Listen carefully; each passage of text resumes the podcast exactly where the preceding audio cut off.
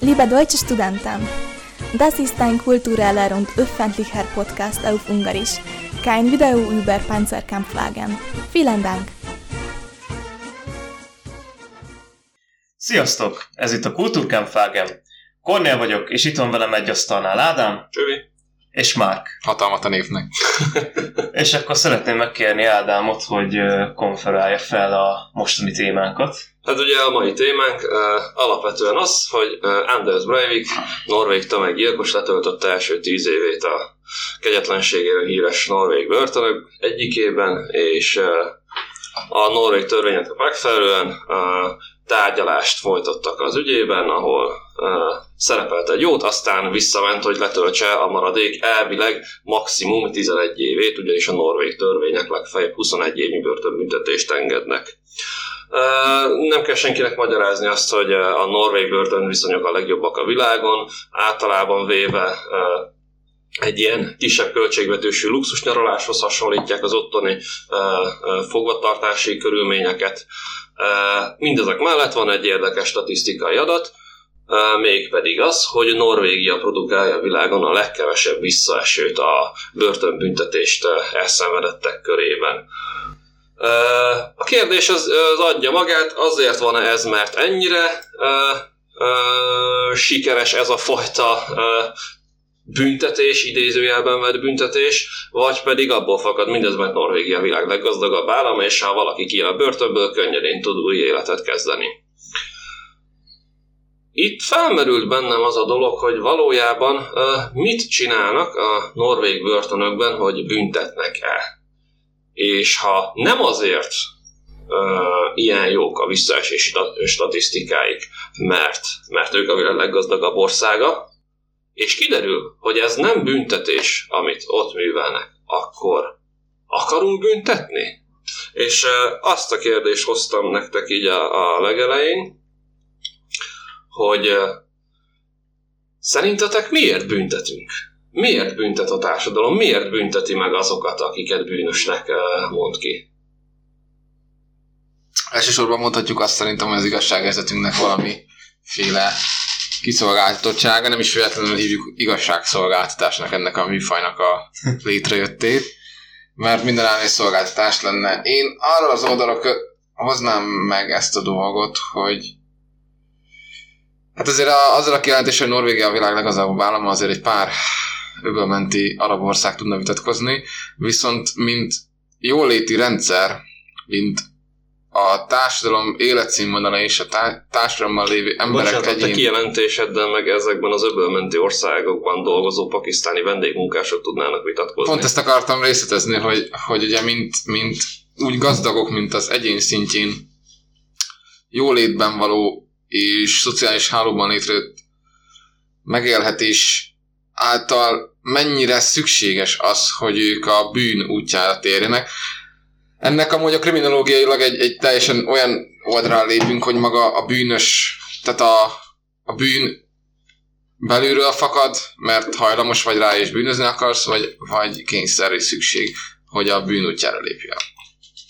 Ezért ez fontos leszögezni, hogy, hogy miért követel valaki bűnt. És utána, ha létrejön az a helyzet, hogy valaki bűnt követel, utána fel tudjuk azt a kérdést tenni, hogy azt, amit létre, létrehozott bűnt, a hozott anyagból, az mennyire éri meg büntetni, mennyire éri meg büntetni, szankciót vezetni, vagy más. Mondhatjuk, hogy egy ilyen utilitarista álláspontot képviselsz ebben a dologban. Nem, mert ezt szeretném, szeretném leszögezni, mert uh, ugye van egy ilyen gondolatkísérlet, hogy uh, halálos beteg a feleséged, uh, van egy orvos, egy gyógyszerész, aki tudja, egy, csak nála van az egyetlen gyógyszer, ami ennek a betegségnek a meggyógyítására alkalmas, de olyan pénzért adja oda neked, amit te nem vagy, nem vagy képes kifizetni, egyszerűen azért, mert nincs annyi keresetet, ha végtelen hitelt veszel fel sem. Vagy hatalmas adóságok árán tudnád megvenni. Ezért a, az egyénünk ellopja ezt a gyógyszert. Ilyenkor bűnt követel, hogy megmentse a felesége életét, és egy másik tulajdonát veszi el, vagy a jó érdekében elveszi a gyógyszert, mert a, egy élet mentés érdekébe teszi, és gonosz gonoszságot, tehát a bűn maga a kereskedő oldaláról jelenik meg. Akkor most az utilitarista felfogás mellé tettél egy morálfilozófiát. Jó, oké. Okay. Cornel? Uh, hát én egy picit messzebbre fogom indítani. Már uh, szokásom a szívem, nem? Mindent, mindent a hominida őseinktől kell nézni, hogy megértsünk mindent az alapoktól fogva. Ugye régen nagyon korlátolt mennyiségben álltak természeti erőforrások, ilyen túlélésre szükséges javak, mint étel, víz, ilyen menedék, nyersanyagok, amiből házat lehetett építeni, fekelyet, le, lehetett csinálni, meg lehetett védeni a közösséget. Ezért nagyon kinézték azokat az embereket, akik felhalmozták a javakat. A mai napig vannak olyan ö, ilyen ö, olyan körülmények között élő törzsek, akik ö, úgy élnek, mint a régi mint az ősközösség. mint az ősközösségek, igen. És nagyon is megfigyelhető az, hogy ha valaki, még a törzsfőnöknek sem lehet túl sok vagyona, nem tehet szert túl sok nyersanyagra, meg túl sok erőforrásra, mert túl sok, túl sok ilyen erőforrásra rakja rá a kezét, és elkezd magának felhalmozni, akkor kiközösítik. Rosszabb helyeken amúgy meg is ölik. Uh-huh. Ugye ennek az alapvető mechanizmusa régen úgy működött, hogyha valaki mondhatni bűnözött, ugye bűnözés nem nagyon lehetett bűnözni, mert mit csináltál most, vagy megöltél valakit, vagy magadnak halmoztál fel nyersanyagokat. Nem nagyon tudtak különbséget tenni ezek között. Vagy megölték, vagy pedig száműzték. Ugye ez volt, a száműzés volt az alapvető, kizárták a törzsből. Egy ilyen maximum 150 fős közösségekről beszélünk, annál több nem nagyon volt régen, mert az emberi agy körülbelül 150 főnek a tárolására képes. Igen, 150 kapcsolatot. Magyarság agya, ez most is itt tart még. De alapvetően a neurális kortexnek a felépítése alapján kikövetkeztethető matematikailag, hogy 150 szociális kapcsolatot tudunk egyszerre ápolni, ezért az ősközösségek is maximum 150 főig terjedtek. Uh-huh. És akkor az ilyen nem kívánatos egyedeket elűzték. És akkor nyilván az valószínűleg valahol megdöglött a szavanna közepén, vagy a pusztában, vagy éppen műzé, hol volt ez az ősközösség, mert hát az meg egyedül mit tudott csinálni, hát megették a vadállatot, meg nem tudott magának megfelelő nyersanyagokat teremteni. Ugye, ahogy elkezdődött fejlődni a civilizáció, egyre több egyre több nyersanyagot tudtunk felhalmozni, mert ugye kitaláltuk a pénzt, kitaláltuk a kereskedelmet, fejlődött az agrárkultúra, már nem csak maguknak termeltek az emberek. A gazdaságot kitaláltuk. Igen, tehát kitaláltuk a gazdaságot, meg a civilizációt, meg mindent, és akkor nem működött többé ez a mechanizmus, egy száműzés, mert azzal száműztél valakit, ezt a komiba. Elment máshova. El, el, elment máshova, elment egy másik kereskedővárosba, elvitte magával a vagyonát, ott is el tudta adni a dolgait. Most vagy elvettél tőle mindent, vagy megölted.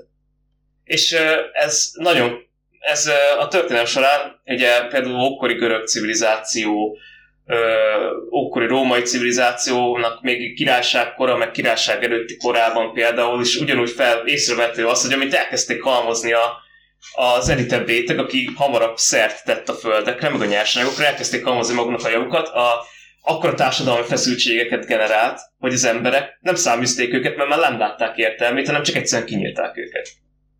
Vagy elvettek tőlük mindent. És ez nem, ez meg ugye megint egy ilyen ö, átfordította a erőnek a egyensúlyát, mert akkor akik elvették a javakat, akkor utána meg ők ugyanolyan elnyomó réteg lettek. Ezért ki kellett találni egy olyan módszert, ami hasonlít a rég, helyettesíti azt a funkciót, hogy száműzik a törzsből az embereket.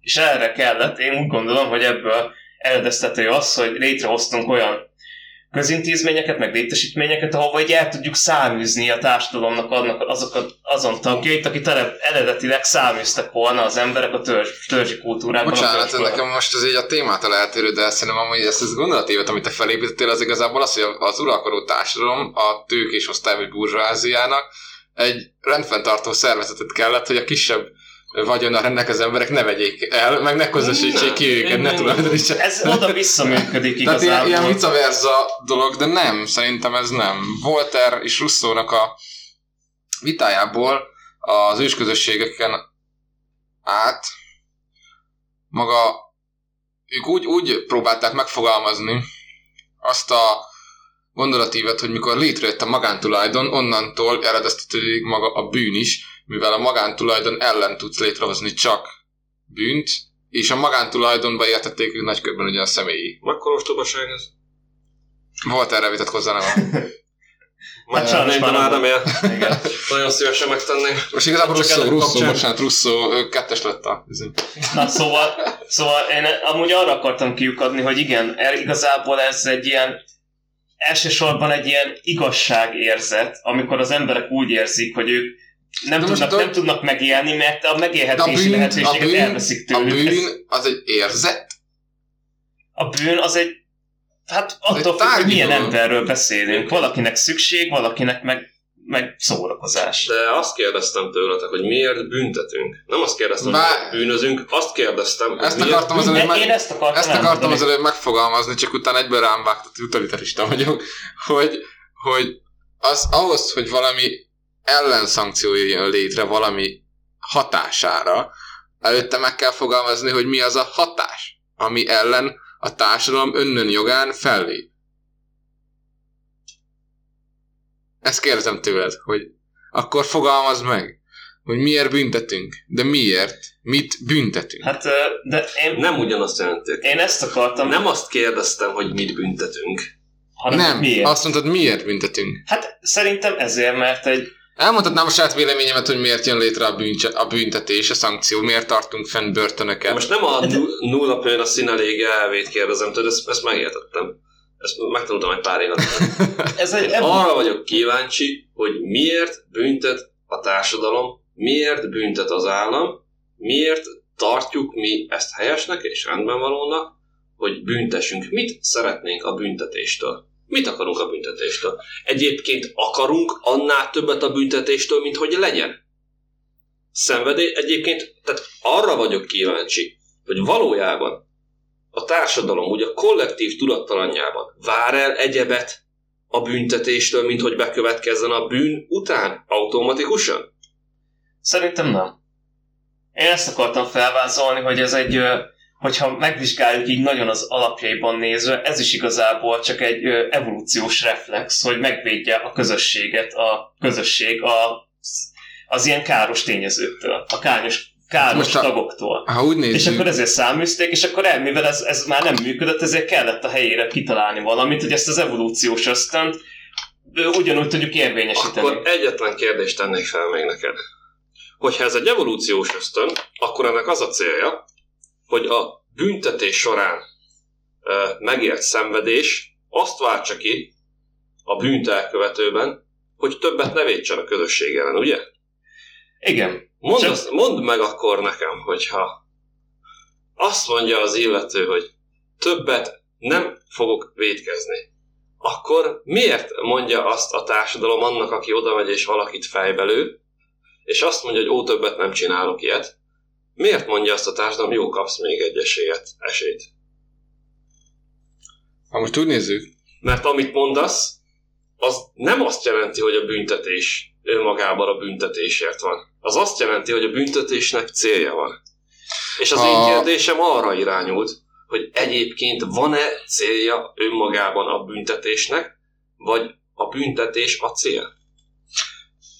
ha úgy nézzük, a maga büntetésnek a létrejöttét és az értelmezését a társadalomban létrejött keretrendszer miatt nyilván két célja, két célját szoktuk mindig meghatározni a büntetésnek. Maga az igazságszolgáltatás, amiről beszélünk, és amiről nyilván most a te kérdésre is irányul, hogy ez az igazság ki van-e szolgáltatva, és garantál valamiféle jellemfejlődést azzal szemben, aki amúgy büntet.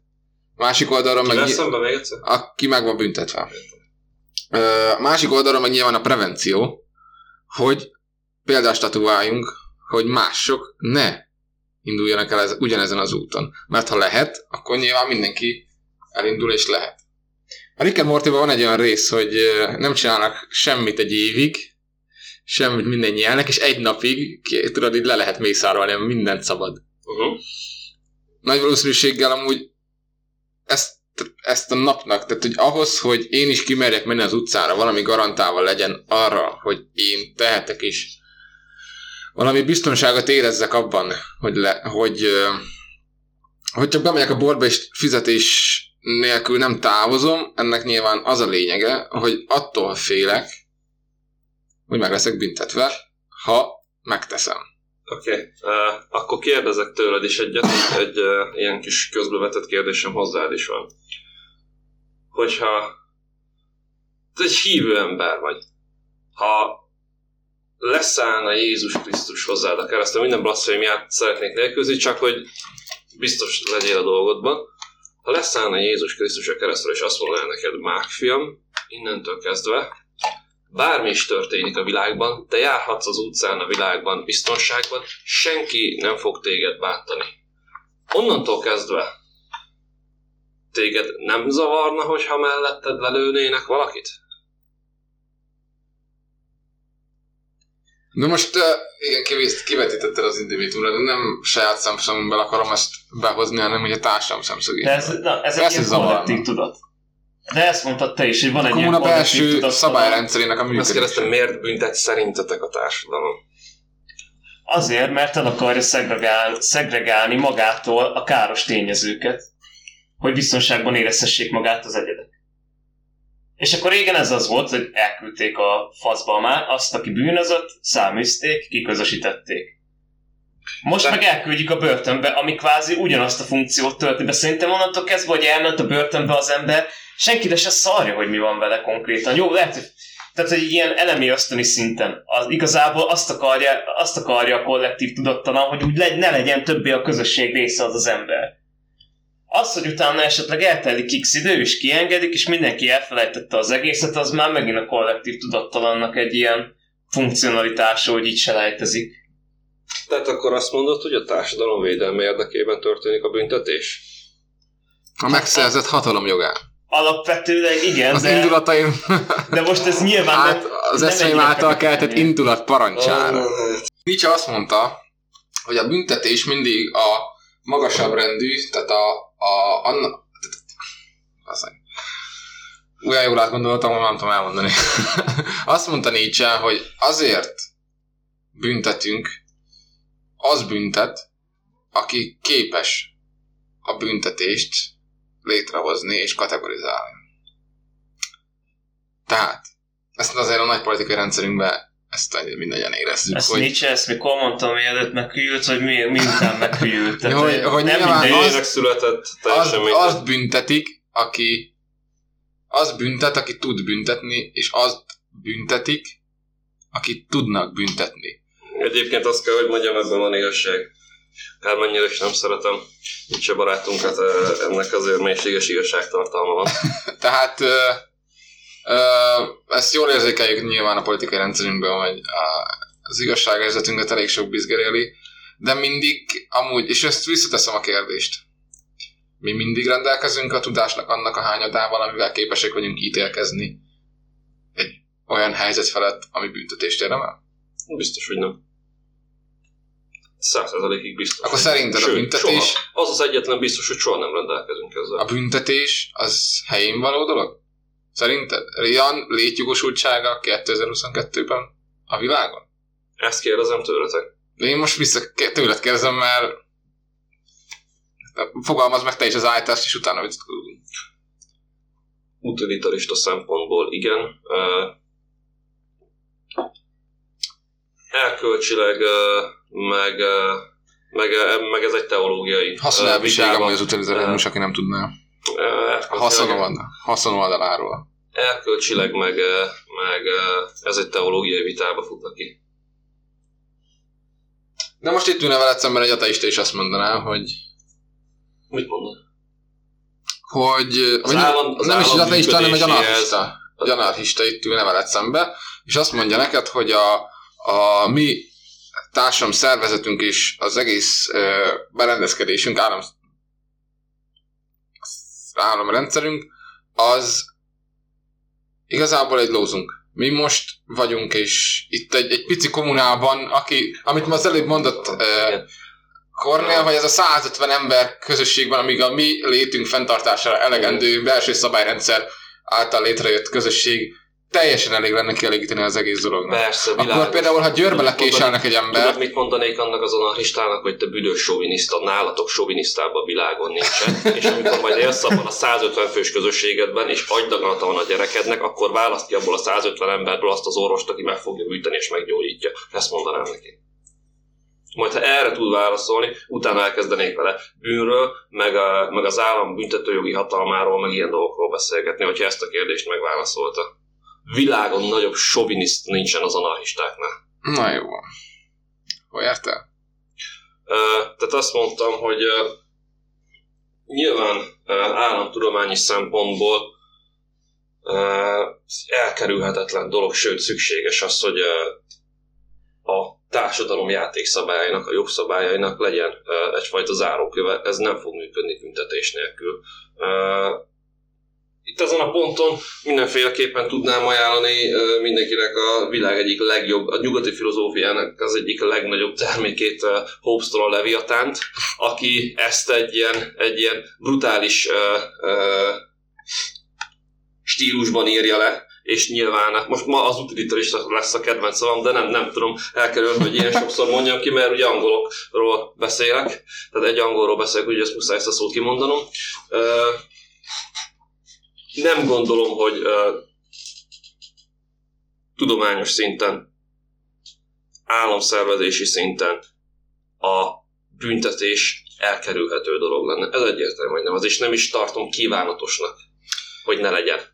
Tehát, Hát ö, elindulunk ebbe az Várj, várj, irányba. várj, csak hogy mondjam. A másik oldal, az erkölcsi, morálfilozófiai oldala, arra meg azt tudom mondani, hogy egyébként meg nyilván az vesse az első követ, aki bűntelen közöttetek. Ha morálfilozófiai erkölcsi szempontból nézem, Tudom, és igazából, bűnösök, igazából, ha már az angoloknál járunk, akkor biztos ismered John Stuart Millt, a Szabadságról című munkáját. nem olyan beható, mint ebben egészen biztos. E, és pontosan ugyanezt a kérdést járja körbe az egyik részben, bár igazából a modern liberalizmusnak az alapja, és igazából a gazdasági liberalizmus ír igazából nagy, vagy nagy részt ebben a könyvben, de picit kitér erre is, erre a részre a bűn és a bűnnek a létjogosultságára. E, ugye mivel a liberalizmusnak az alapköve ez a könyv, ebben ő meghagyja ezt a társadalmi sarokpontot az önnön megítélésnek, a személy önnön megítélésének Mármint micsoda? hogy ö, nyilván protestáns lévén ő, ő úgy gondolja, hogy a bűn és a bűnnek való alávetettség az nem a társadalom által rád oktroyált rendszerből jön létre, hanem mint te egyén döntöd el, hogy szerinted a bűn és a bűnődés az mennyire releváns is jön létre, és ezért neked a szabadságodból elidegetíthetetlen jogod van arra, hogy alávesd magad e- ez alá, vagy nem. Ö, igen, értelek. Ez körülbelül a neokonzervatív büntetőjogi iskolának is az alapja. Igen, Tehát maga, hogyha te befizetsz egy szolgáltatásra, mint a Netflixre, akkor dönthetsz, a Netflix az dönthet úgy, hogy amúgy kibassza a kedvenc filmedet, és te döntetsz úgy, hogy akkor erre a szolgáltatásra nem fizetsz elő. Nagyjából a 19. század liberalizmus így gondolt így az államban való részvételre, hogy ha te szeretnél, te ennek vagy, akkor nyelned kell a szarságait, de gondolhatod azt, hogy nem vagy ennek része. Nyilván ez egy utópista gondolat, mert amúgy nem tudták kiszakadni belőle, de, de, de valahogy ezen az. Uh-huh, uh-huh. Ezért egy picit, ezért inkább egy kicsit internacionalista gondolat, hogy akkor te most úgy döntöd, mit tudom, egy oroszországi nemes úgy dönt, hogy akkor holnap én már angol vagyok, mert az jobb szolgáltatást ad az állam. Értem, értem. Mit szeretnél? Mire válaszolja? Mit kérdezzek már? Zé, már az, elő, az előbb annyira jelezte el, hogy egyet értesz, vagy nem értesz egyet, vagy nem tudtam, mi volt az, amikor így az előbb így tudották. Ja, ja, hát ö, nem, egyetértek, nem, nem erről van szó. Ö, igazából csak én már nem tudom nagyon sokkal tovább taglalni, most alapvetően... Morálfilozófiai szempontból mit gondolsz a bűnről? Vagy a büntetésről? Szükséges? Kell? Hát ez most attól függ, hogy a büntetésnek Van milyen erkölcsi, van. van erkölcsi alapja az embernek, az ember által való megbüntetésének? Nem. Nincs? Nem, nem, nem, szerintem nem ebben kell, nem, nem az erkölcs oldaláról kell megközelíteni ezt. Az erkölcs az csak rá van fűzve erre a mechanizmusra. Tehát az most, hogy... Rá van fűzve, azt mondod? Tehát nem előbb volt az ember erkölcse, és aztán lett a, a büntető hatalom Figyelj, attól függ, hogy a kezébe téve? attól függ, hogy hogyan vizsgáljuk magát az erkölcsnek a fogalmát. Hogyha az emberi elkölcsösség alatt ezeket a mozgató rugókat értjük, hogy ö, Pontosan. vala, valaki, valaki nem kívánatos elemnek minősül a közösségben, mert mondjuk nagyon irigy, vagy nagyon kevély, tehát olyan visszataszító mentalitása van, visszataszító módon viselkedik egy közösség számára. Akkor most ebből a szempontból erkölcsnek tudhatjuk be azt, hogy mi, Ezt a, mi, akartam erköl, a mi kérdezni, hogy ez, ez, hogy ö, visszataszító viselkedés, ez már feltételez valamilyen ideáltipikus uh, gondolkodást. Persze, persze, tehát ezt be tudhatjuk erkölcsnek, csak én nem feltétlenül... Én azt mondanám, hogy inkább a, a, előbb volt ez, hogy ö, a közösség túlélésének a java, az, a közösség túlélésének az érdekében kialakultak ilyen mechanizmusok, amit utána erre ráépítettek ezt az erkölcsi keretrendszert.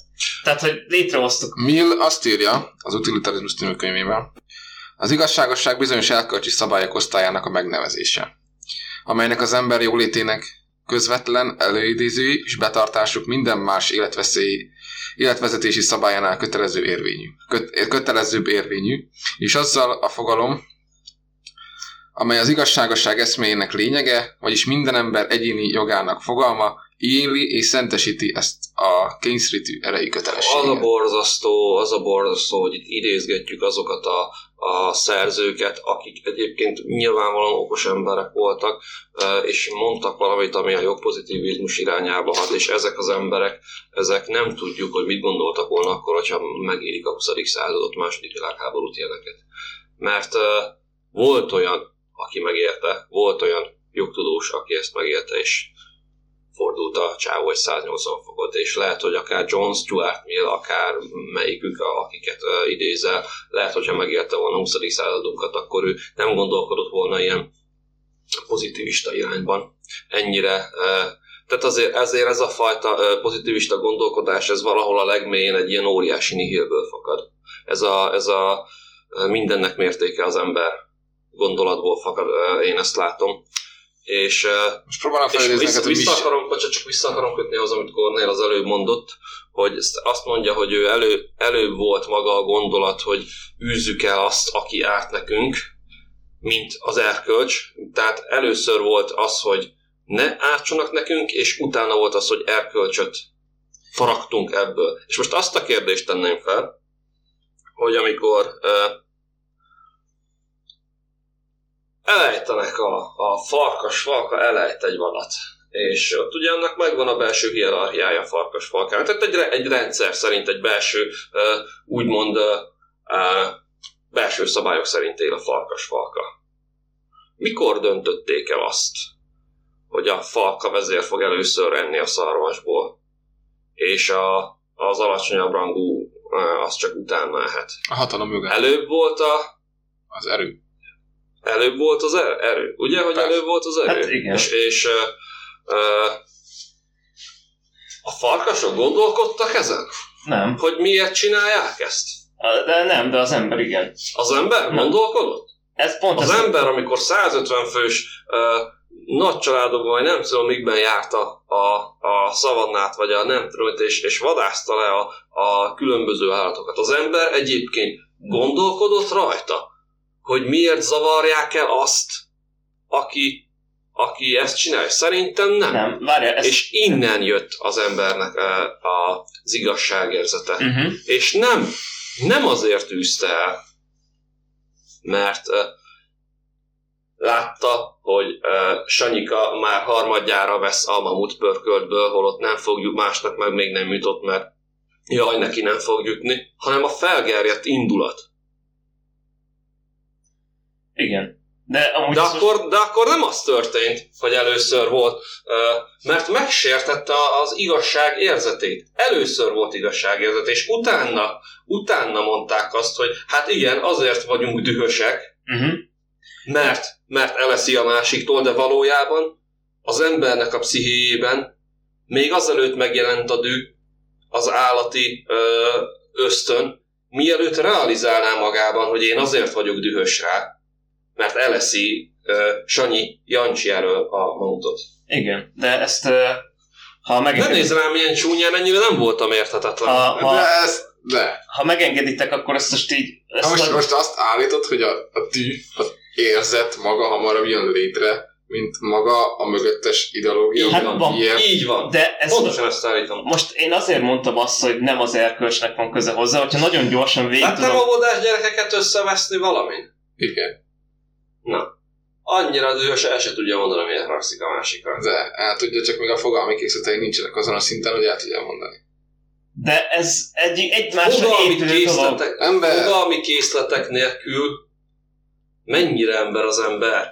Abban az értelemben véve. Azt mondod, hogy az állati ösztönökből kiindulva hajtanak végre mindenféle a saját maguk által jogosnak tartott szankciókat a másikkal szembe. Igen. Tehát azt mondod, hogy ez egy a priori érzet amúgy nekünk a maga azt, Én azt mondom, hogy pontosan, én azt mondom, hogy pontosan fordítva, mint hogy Cornél mondta, először született meg az igazságérzetünk, és utána tudtuk kifejezni azt, hogy miért vagyunk igazság. Szerintem, Igen. hogy az igazságérzet maga az, hogy van egy lefektetett szabályrendszer, amiben születésünk óta, vagy később, de nagy valószínűséggel születésünk óta benne élünk, és ez a szabályrendszer ellen való vétek, amit mi nevezhetünk morálnak, erkölcsnek, vagy törvényeknek, bárminek, elleni vétek egy olyan fajta érzést ad, hogy ez nem helyes, és miért nem helyes, azért nem helyes, mert ha én megtenném, én is meg lennék büntetve, de ő nincs bűn- megbüntetve. És ez nem egy dű, a dű, mikor ellenem véd, mikor, Tudod, hogy mikor ezzel belém most rúgnak, azt mondod, tudod, hogy ezzel most azt mondod, hogy büntetés nélkül nincs bűn.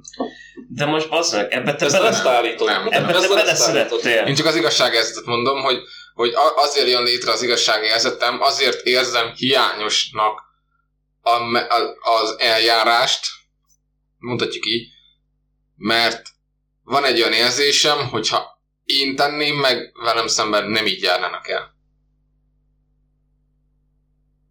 Hanem rosszabban, és vagy, és hogy ő megúszta, tehát egy ilyen viszonylag irítségbe is átformálódó dolog, vagy egy, egy, egy ilyen gonoszságérzet, hogy, hogy ennek ez jár.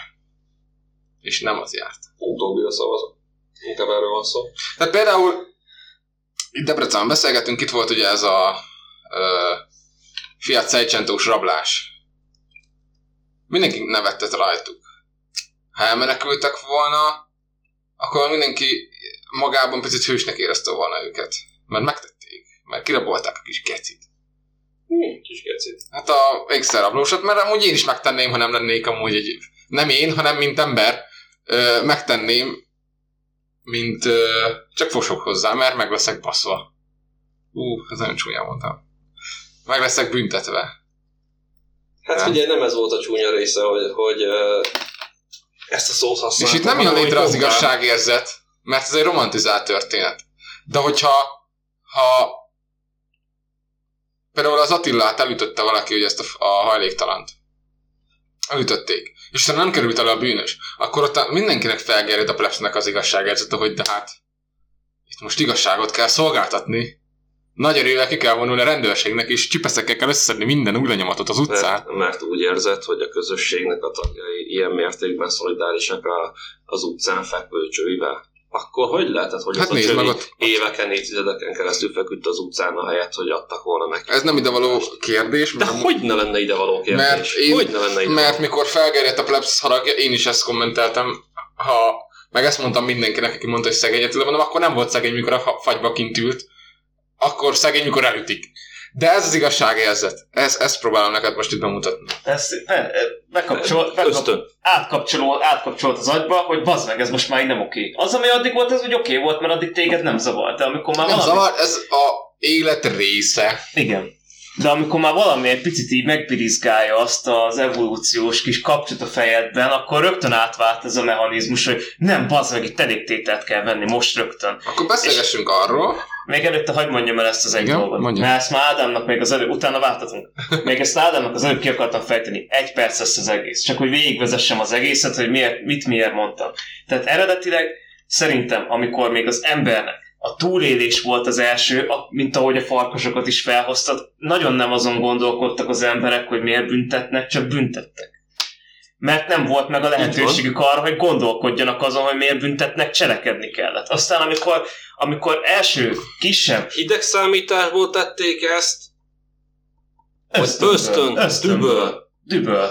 Aztán amikor... Vicsorított fogakkal verték agyon, aki nem tartotta magát az adott szabályhoz. Igen. De amikor már megvolt a lehetőség arra, hogy kisebb közösségeket, konstansabb közösségeket hozzanak létre, ahol fel tudnak halmozni minimális mennyiségű nyersanyagot, akkor fűződött rá erre a mechanizmusra az erkölcs. Tehát így volt ideig átgondolni, hogy ahogy mi miért töltük meg, meg miért száműztük? Hát azért, mert megette a kaját előlünk, és ez nem voltok. És akkor így kialakultak ezek az erkölcsi normák, és akkor már ezeken az erkölcsi normákon ezek a kis közösségek tudtak cselekedni, és jobban meg tudták indokolni, hogy mit miért tesznek. Viszont ez a jólét, hogy egyre több nyersanyagot tudtak felhalmozni, egyre többen lettek, olyan sokan lettek, hogy már nem tudták effektíven végrehajtani, mint egy közösség ezeket a mechanizmusokat.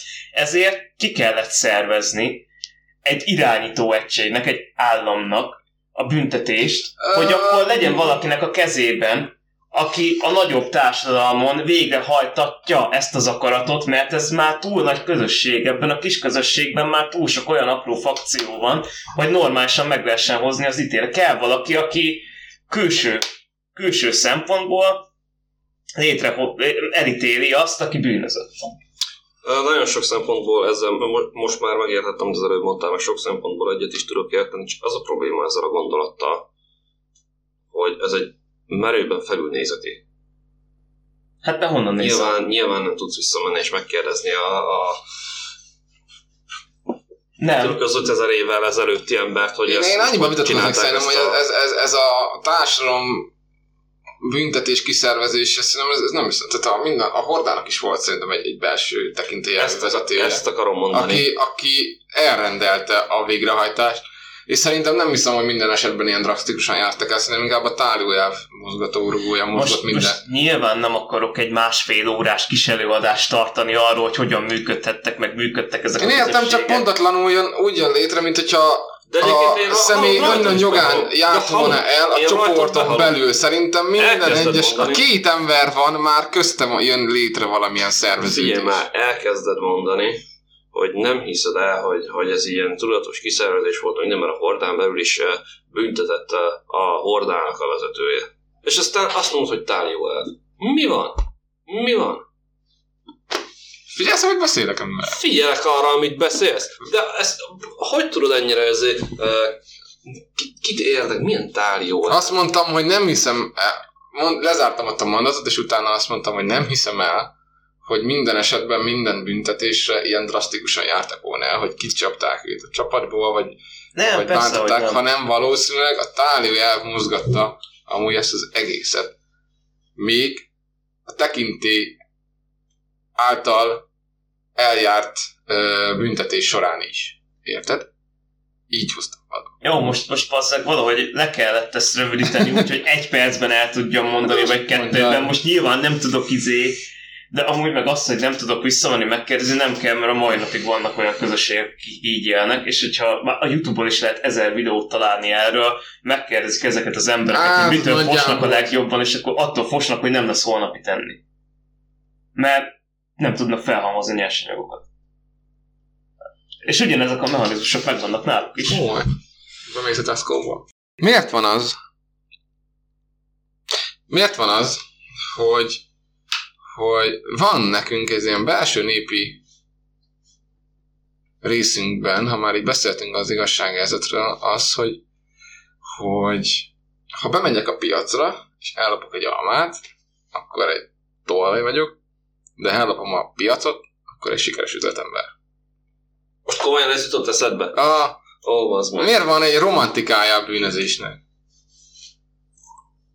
Ha már az igazságérzetnél jártunk, van egy, van egy szintű romantikája is. Ez az, már... hogy van romantikája, ez, ezt azért nem lehet annyira leegyszerűsíteni, egy, egy én kretén internetes beszólása. Aj, ember, most nem, most... nem erről a dologról beszélünk már, hanem maga az, hogy van egy romantikája annak a bűnözésnek. Nyilván a, a, a mindent szabályt átjáró okos üzletember, aki tudja, hogy melyik kiskapunál hol kell bemenni, aki nem a szabályok szerint játszik, hanem a, a csalafinta az ügyes. Figyelj, A nép, ilyen népmesei karakter. erre szerintem egy nagyon egyszerű magyarázat van, ez tényleg uh, folyamatosan izé, akár a középkorban, az ókorban, mindenhol meg lehetett tekinteni ennek az alapjait. Az, amikor a kicsit elveszi egy valaki, akkor az felbrizgálja az igazságérzetünket, mert azt a kicsit elvette. Az, az, az, az lehetett volna az a kicsi másé is, mert mindenkinek csak az a kicsi jár.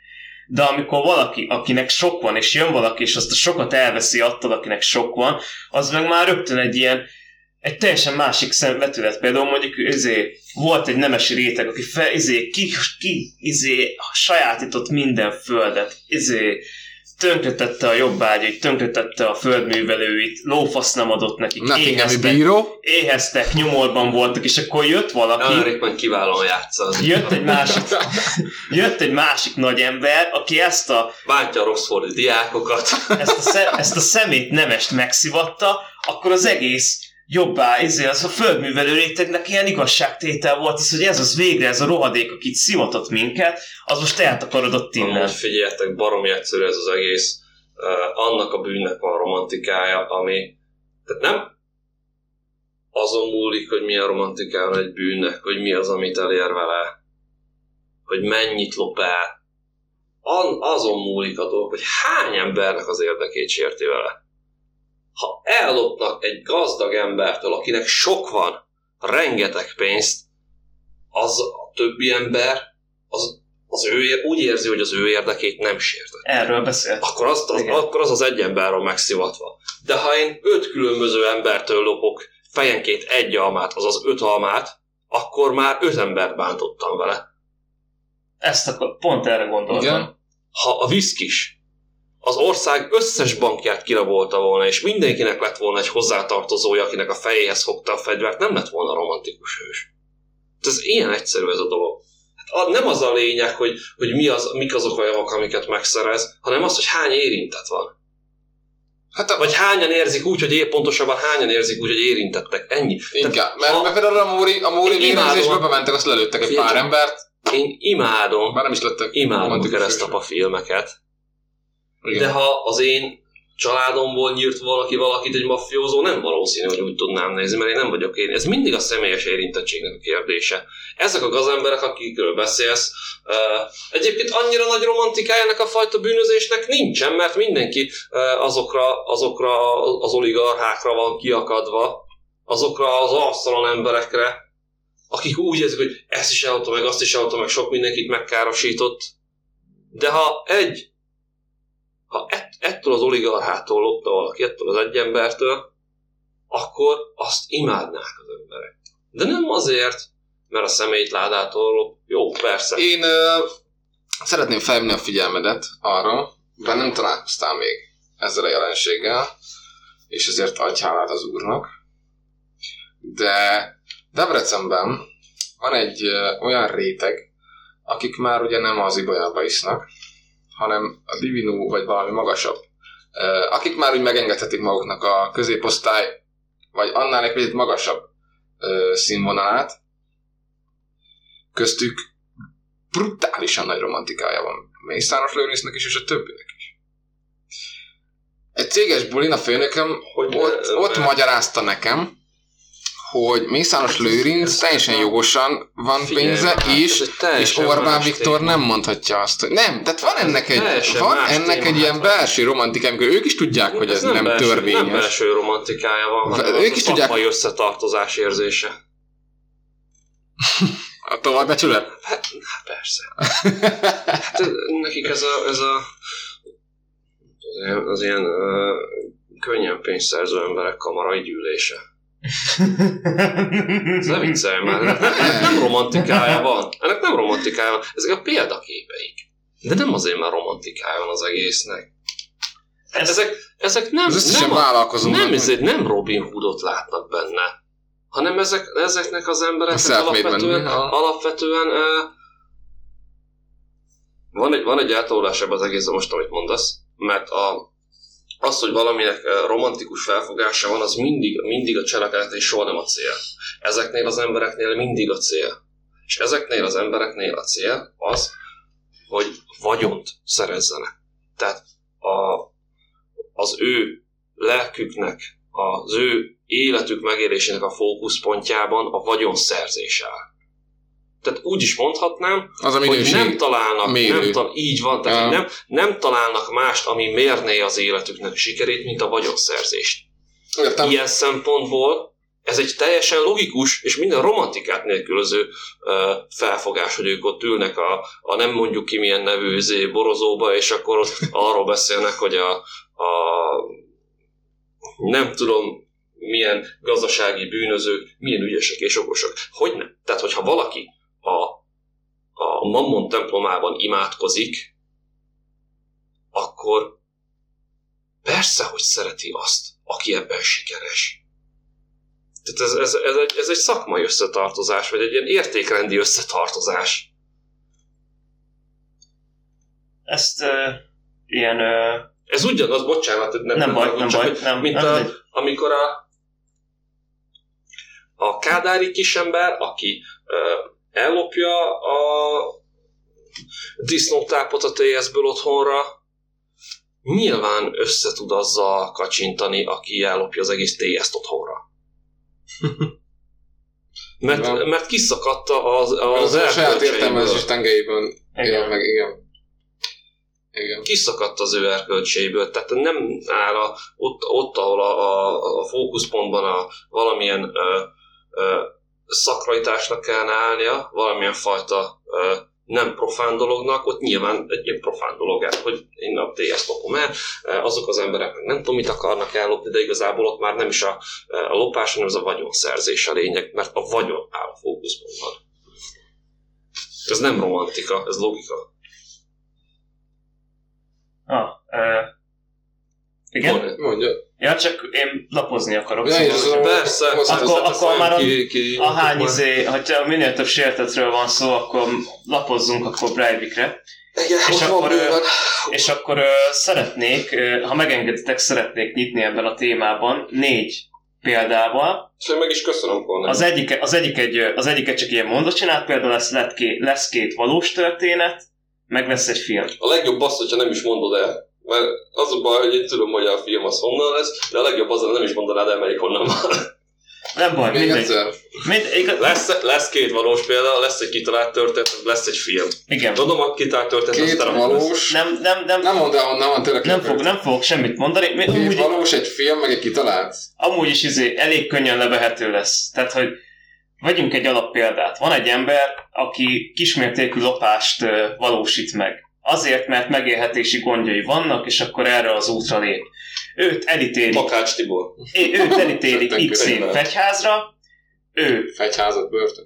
Kis, érted? jó, hát laikus vagyok ebből a szempontból, előre is elnézést kérek, ha pontatlanság lesz. Tehát elítélik, megbánja, szar neki, hogy el kell mennie, le kell ülnie a le, letöltendőjét. Letölti, visszajön, jó esettel visszaintegrálódik a társadalomban, mert tényleg mondhatni egy ilyen alkalmi eseti dologról volt szó, esetleg akár még meg is fordítja utána az életét, hogyha minden jól, minden jól megy neki. Jean Valjean. Következő, lépjünk egy szinten fentebb. Amerikában, USA, Ryan Stone nevezetű úriember ö, egyik nap ö, úgy döntött, egy benzinkúton ellop egy autót egy nőtől, aki éppen bement fizetni. A hátsó ülésen ott ült a négy éves gyereke. Ellopta az autót, elkezdték üldözni a rendőrök, a valamelyik hírcsatorna kiküldött egy helikoptert, végigvette az egészet. A csávó olyan, mint hogyha GTA-val játszanál, hogy nézed így fentről, izé. Egy, azt csinálta, neki ment egy autónak, kiszedte belőle az ember, beült, azt ment tovább a következő autóval. Ellopott még vagy három autót, bántalmazott több ember, menet közben elütött egy rendőrt, aki éppen hogy túlélte. A gyerek az ugye nyilván, amikor ott hagyta az első autót, amit ellopott, szerencsére az úgy így megoldódott. Majd miután már a utolsó autót is let- letotálozta az üldözés során, és már nem találta közelében egy olyat, amit el tudott volna lopni, futva menekült, elkapták a rendőrök. Csávó, így nyilván ö, ö, fogsába került, ö, jött a tárgyalás, menet közben ő megtudta, hogy ő fenn van a Youtube-on, mert hogy a hírcsatorna levideózta az egészet, és be akarta perelni a hírcsatornát, hogy az hogy azon a, azon a videón ő szerepel, sőt, utána el, elkezdtettük, elkezd, izé, elkezdett ilyen nagy vígan beszélni arról, hogy ő majd ebből meggazdagszik, mert hogy ő igazából ezt az egész bűnözést azért csinálta, hogy ezen pénzt tudjon keresni, mert ő tudta, hogy őt le fogják ezzel videózni, és hogy igazából ez csak egy ilyen influencerkedős ilyen megmozdulás volt, hogy népszerűsítse magát, meg hogy a YouTube, YouTube reklámokból ő bevételt szerezzen. Utána elment a tárgyalásra, közölte vele a bíró, hogy 160 évet kap, a csávónál eltölt a mécses, és elkezdett ilyen kegyetlenül sírni, meg hogy ő azt le se tudja tölteni a 160 évet, azt nem is lehet, meg ilyenek. Tehát, hogy így Valóban. a- Tehát egy, az első példában ugye volt egy ember kényszerben, a másodikban volt egy hülye ember, aki az utolsó pillanatban átkapcsolt a realitásba. Tehát a saját hülye kis burkában élt, és azt hitte, hogy ő ezt megúszza, meg ebből meggazdagszik, meg hogy ő milyen okos, és az utolsó pillanatban az igazságszolgáltatás letörte neki ezt az egészet. Harmadikként ö, ö, meg lehet, ö, most van, meg lehet találni az interneten egy ö, pszichopata sorozatgyilkosnak a tárgyalása. Itt elég jól beivódik majd, elég jól összevonható Breivikkel is ez az egész. Letöltötte a büntetésének a felét, és akkor izé, izé fellebbezett, hogy a szabadlábra helyezés, meg hogy kevesebb időt kelljen letölteni, és stb. Bement a bíróságra, a tárgyalásra, és mi volt az el? Nyilván nem engedélyezték neki, hogy nem engedélyezték neki ezt a fellebbezést, nem bírálták el méltányosan.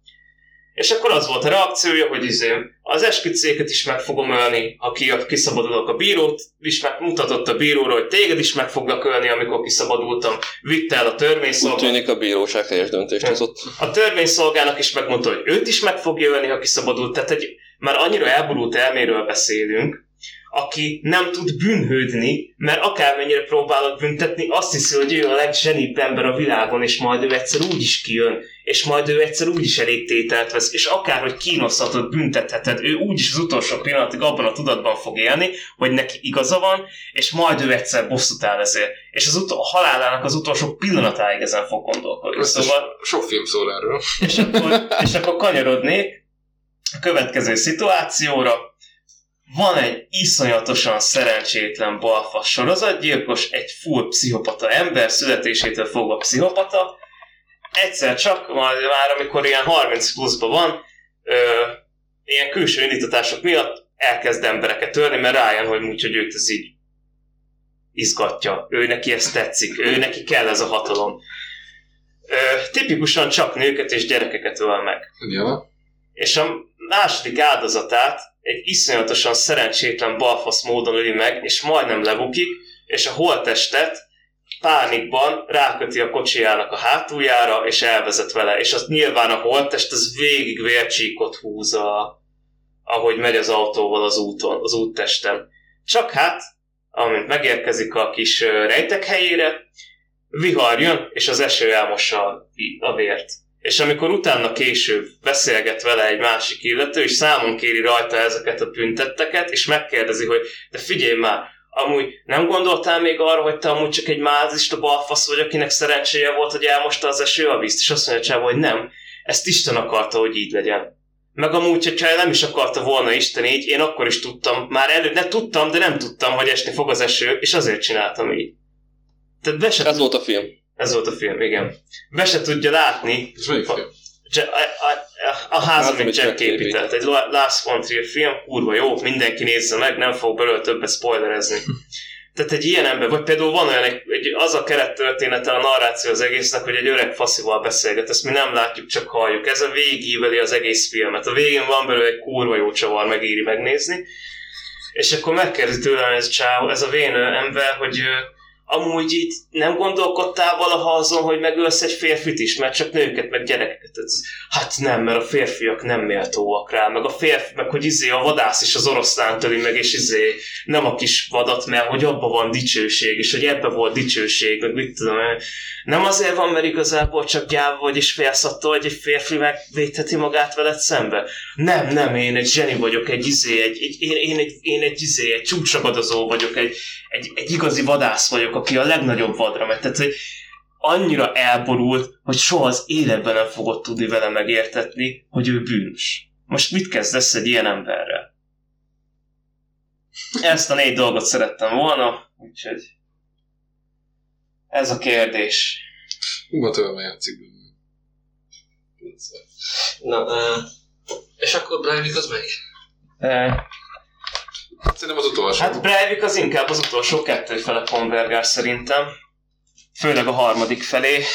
De a... Á, nem, mert amúgy például azért nem a, a Ő influencer? ez az autós példát, ő amúgy influencerséget is akar ebből kihozni, mert ugye nyilván azért ment el karlendítéssel is a tárgyalásra, mert tudta, hogy ezt Jó, de itt már, jó, de itt már az az influencerkedés nem inkább átcsap abba, hogy neki van igaza? Hogy azért is meg kell mutatnia, hogy neki van igaza? Hát ugye hogy ő nem bűnös? Ő egy szociáldemokrata pártnak a gyerekeinek az üdülői Igen, igen. Tag- Igen, a Norvég munkáspártnak a, munkáspárt? a gyerek. Igen, igen, igen. oda ment el, amúgy is, is ez Hát a nettó szélső szeret. jobboldali irányzatból, tehát hogy Megrobbantott az osztói parlamentet még. így van, tehát hogy, hogy biztos, hogy valami figyelemfelkeltés és üzenetet akart ebbe belerakni, meg ugye saját önnön nagyságát ebbe bele akarta rakni.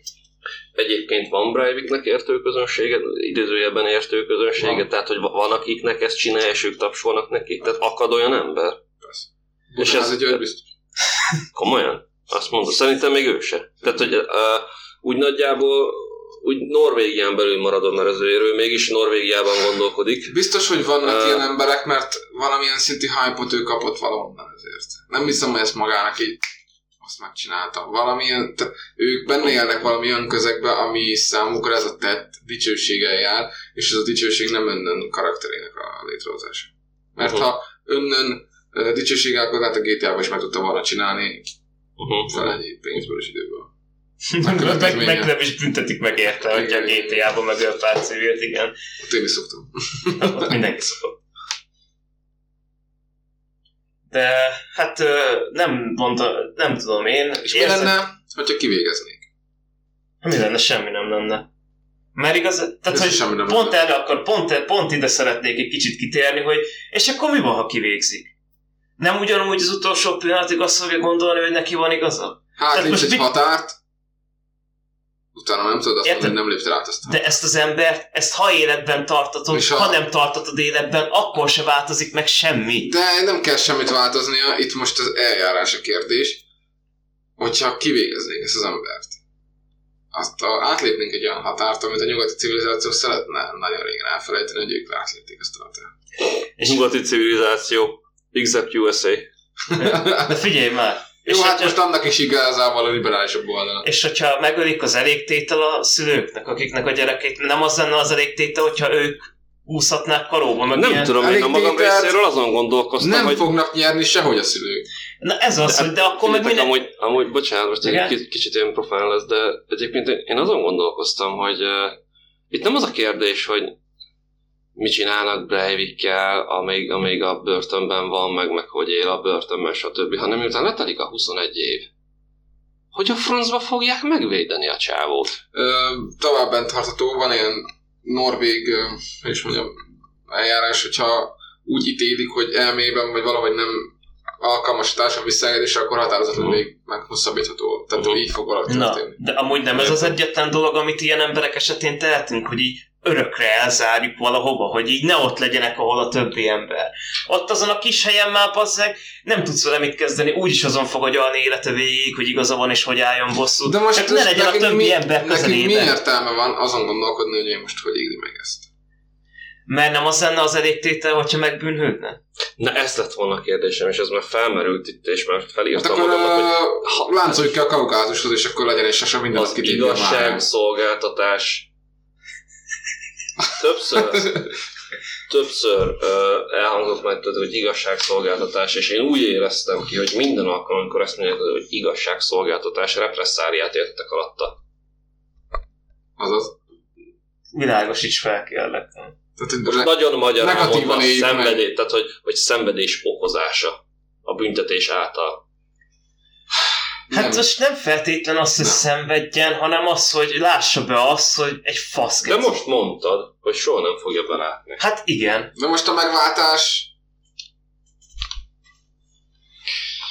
Hát Az most a én... baj, hogy földi kározatot szeretnénk ezeknek az embereknek.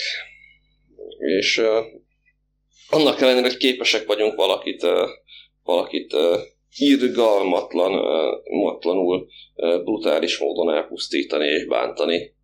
Mégse tudjuk valójában kározatra juttatni azt, aki kározatot érdemel. És az ebben való fetrengése a társadalomnak, az ebben való fetrengése az embereknek, ez okozza szerintem a, a vérszomjat. Mert ez az ember, ez meg, ez, minden uh, létező erkölcs szerint nyilvánvalóan ez az ember megérett a kárhozatra.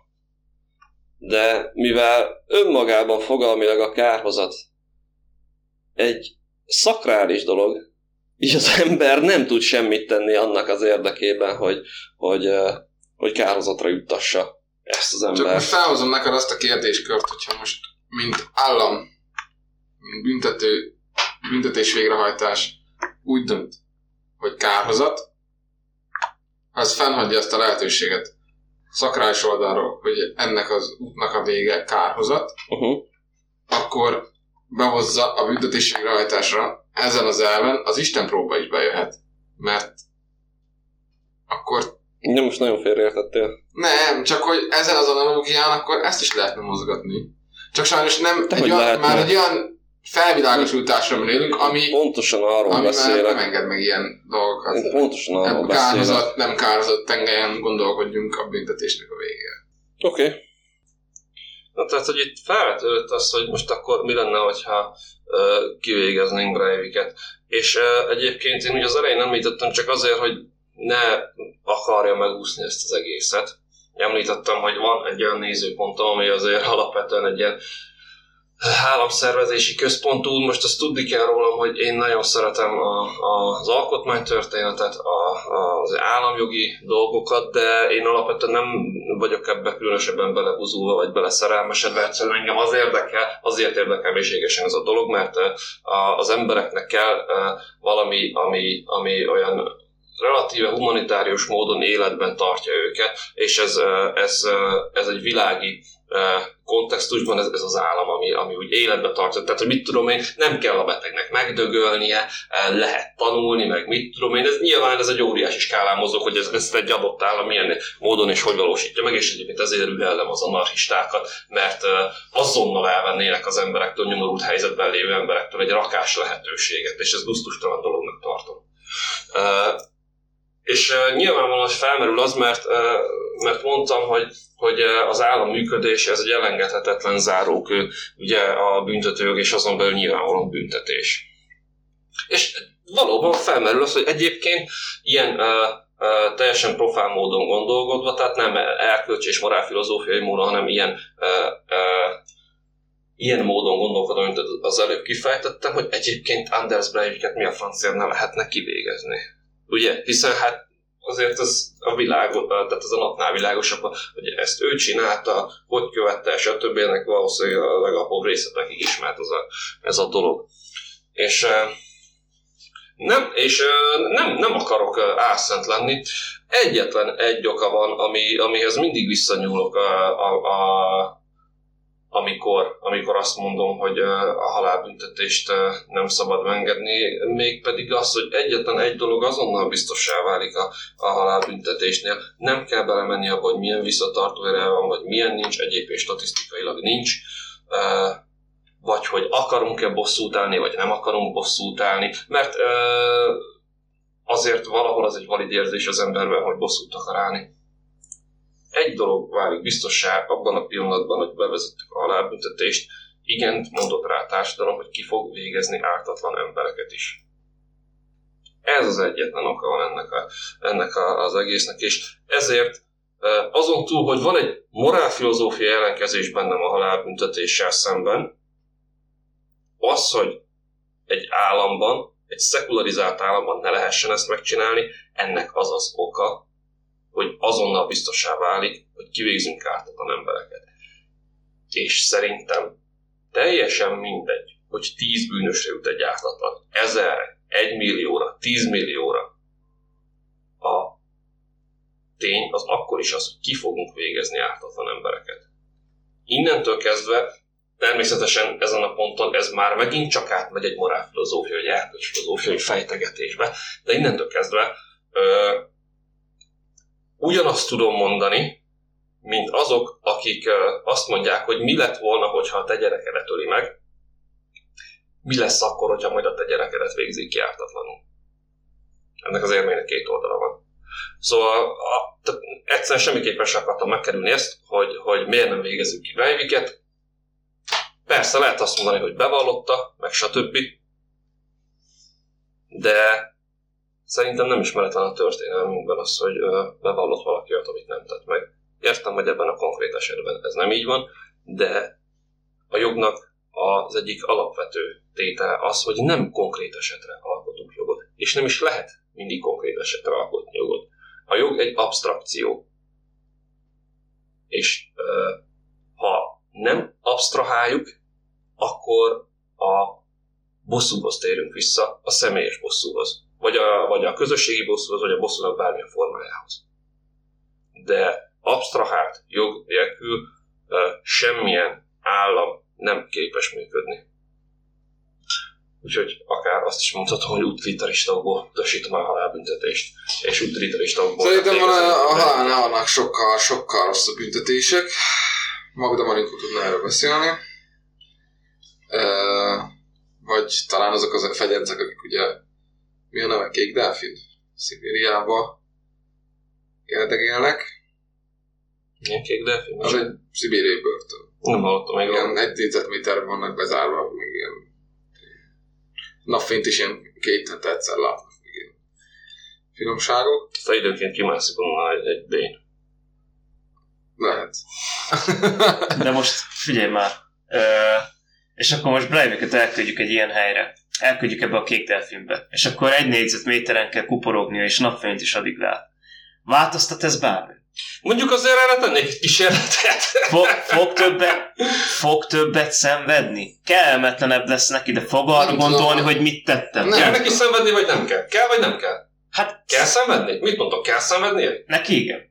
Igen? Nem tudom, Már- most, most abban a helyzetben, hogy ül és írja a memoárját, illetve DVD-t nézi. Nem tudom, hogy most szenved-e. Nem voltam még bezárva egy luxus helyre. Én szenvednék amúgy az ő helyébe. Azt tudom, hogy te szenvednél. DVD-m lenne, meg memoárt írok, de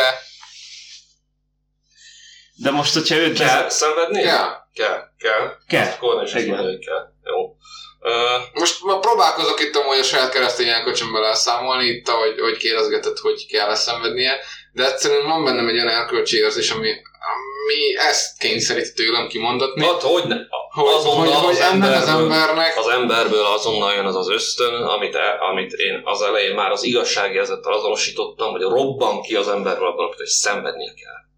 És Ja. innentől kezdve ö, tényleg ö, innentől már csak az a kérdés, hogy most akkor mennyivel rosszabb a, a Szibériába, kékbán, vagy kék delfinbe uh, rohadni, valószínűleg a sokkal, de sokkal rosszabb, tehát ez szerintem óriási cinizmus lenne azt mondani, hogy nem rosszabb. oda akar küldeni, hogy a mi hazánk izét, béraptartást. Tényleg? Amúgykor ezt filóztuk Kornél, jött a kis pamflet. Ott ott van, ott van kis mellett pamflet. az egy pamfletje. Oda akartam neked adni, akkor már láttad. ott azon agyaltunk, hogy, hogy, hogy ez hogy működik ez a szibériai Hát bélraptartás. uh, fenn van, annak mutattam nektek a, a portré ott magyarázza el, hogy hogy lenne ez a béraptartás. Mutatod nekünk? Ugyanúgy egy ilyen KKV előtt mutattam nektek a csávót, magyarázza. Na, térjünk vissza egy pillanatra. Ö, itt inkább én azt a kérdést fogalmaznám meg, hogy oké, okay, hogy izé szenvednie kell, de képes szenvedni egy ilyen ember? Hát szenvedni Persze. képes, de bűnhődni nem biztos. Persze, az- de, De, de tudna- teljesen jogos a kérdése. Szem, csak én azt mondom erre. Én, én az én válaszomat el tudom arra mondani. Szenvedni képes. Az ember, a, az ember, ha ember képes szenvedni. Sőt. De az más kérdés, hogy bűnhődni képes-e. Mert bűnhődni nem biztos. Sőt, és fe, mert itt felmerül már az a kérdés, most nem akarok belemenni ilyenekbe, de tényleg ugye, az ötödik pecsétbe. Mi volt az egyik legnagyobb kérdés? Hogy Timóceusz Katatiki bűnöse vagy nem? Breivik egyébként felfogta, hogy ő bűnös. Nem elmebeteg. de, de azt van mondom, hogy akkor azt hogy nem létezik lelkiismerete. Nem, azt mondom, nem. Egyszerűen még csak pszichopatának se kell lennie. Csak meg kell, hogy győződjön egy olyan értékrendben, ami azt mondja, hogy egy rakás gyereket megölni a cél érdekében nem bűn. Tehát ameddig a csávó meg nem értette, hogy ő bűnös, Nem képes bűnhődni, szenvedni, igen, de bűnhődni nem. Innentől kezd a kérdés az, hogy akkor a társadalmunk megelégszik azzal, hogy szenvedjen, vagy, vagy, bűn, vagy azt kívánja tőle, hogy bűnhődjön. És azon túl jönnek azok a dolgok, amikről beszélgettünk, hogy elkülönítjük a társadalomtól, mert veszélyes a társadalomra, megnéz, akarjuk-e, hogy megváltozzon, mit teszünk azért, hogy megváltozzon, ha megváltozott, visszaengedjük-e a társadalomba. Szerintem ez, ezek a kérdések ezután jönnek, és ezt nyilván tudjuk ilyen egy másfél órába belesűríteni. Ja. Csak ez e, e, nem azért mondtam Breiviket, mert reklámot akarok neki csinálni, bár ezt hülyeségnek tartottam mindig ezt a, hogy jaj, ne csinálj neki reklámot dolgot. E, de ez, ez egy nagyon jó példa arra, hogy ezen, ezen végig menjünk. Mert szerintem Breivik nem képes bűnhődésre. Mivel nem tudja, hogy bűnös. Na, szerintem ez így megfelelő végszó lesz, úgyhogy köszönjük szépen a kedves hallgatóknak, hogy most is velünk voltak. És akkor ez mi volt már a Kultúrkám Fágem. És reméljük, hogy lesz még két hét múlva is. Már Dicsőség a bátraknak. És bűnhődés a bűnhődőnéval. Bűnhődni méltóknak. Akiknek bűnhődniük a kell. méltóknak, hogy Igen, mit tudom én. rá, hogy, hogy bűnödjön, hogy a rotteker- a a, a meg, megpenítésében. Bűnös az bűnödjön. Köszönjük szépen, sziasztok! Sziasztok! Csá! Cső! Cseh! Szevasz, mondj valamit már! Csak azért mondtam, hogy zárjuk olyan